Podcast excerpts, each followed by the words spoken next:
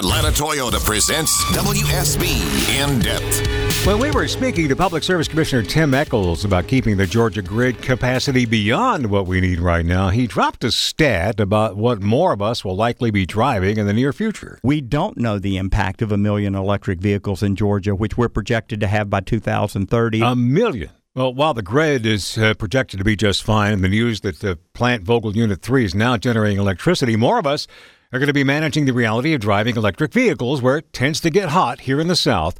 Speaking with Kyle Stock, a senior writer for Bloomberg Green, something happens in those big EV batteries when things heat up. If they aren't cooled properly, they can degrade and potentially have a shorter life.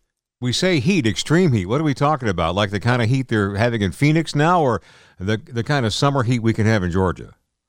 Anything, um, say over 85 is going to really kind of speed things up in that battery. And now it's, it's worth noting that, you know, electric vehicles are created to sort of combat this. They have climate control systems in them.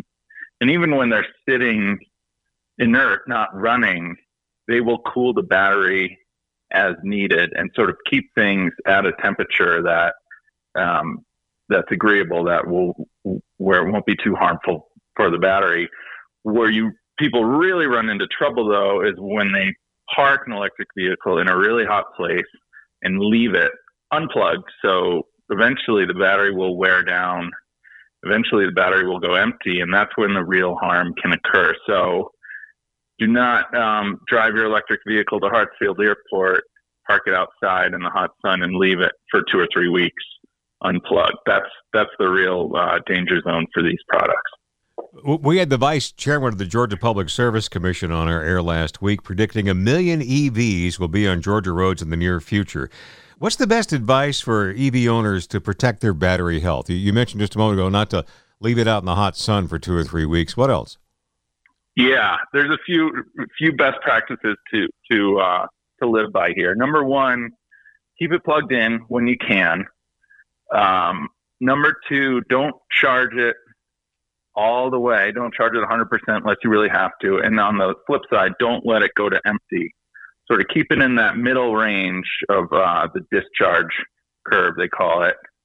Um, number three, charge it slowly when you can. So the best case scenario for these is charging at home in your garage on a either a regular outlet or a level two outlet, um, not a fast charge. You know, if you need to do that on a road trip or something, that's fine. It's no big deal. But over time, uh, slow charging is better.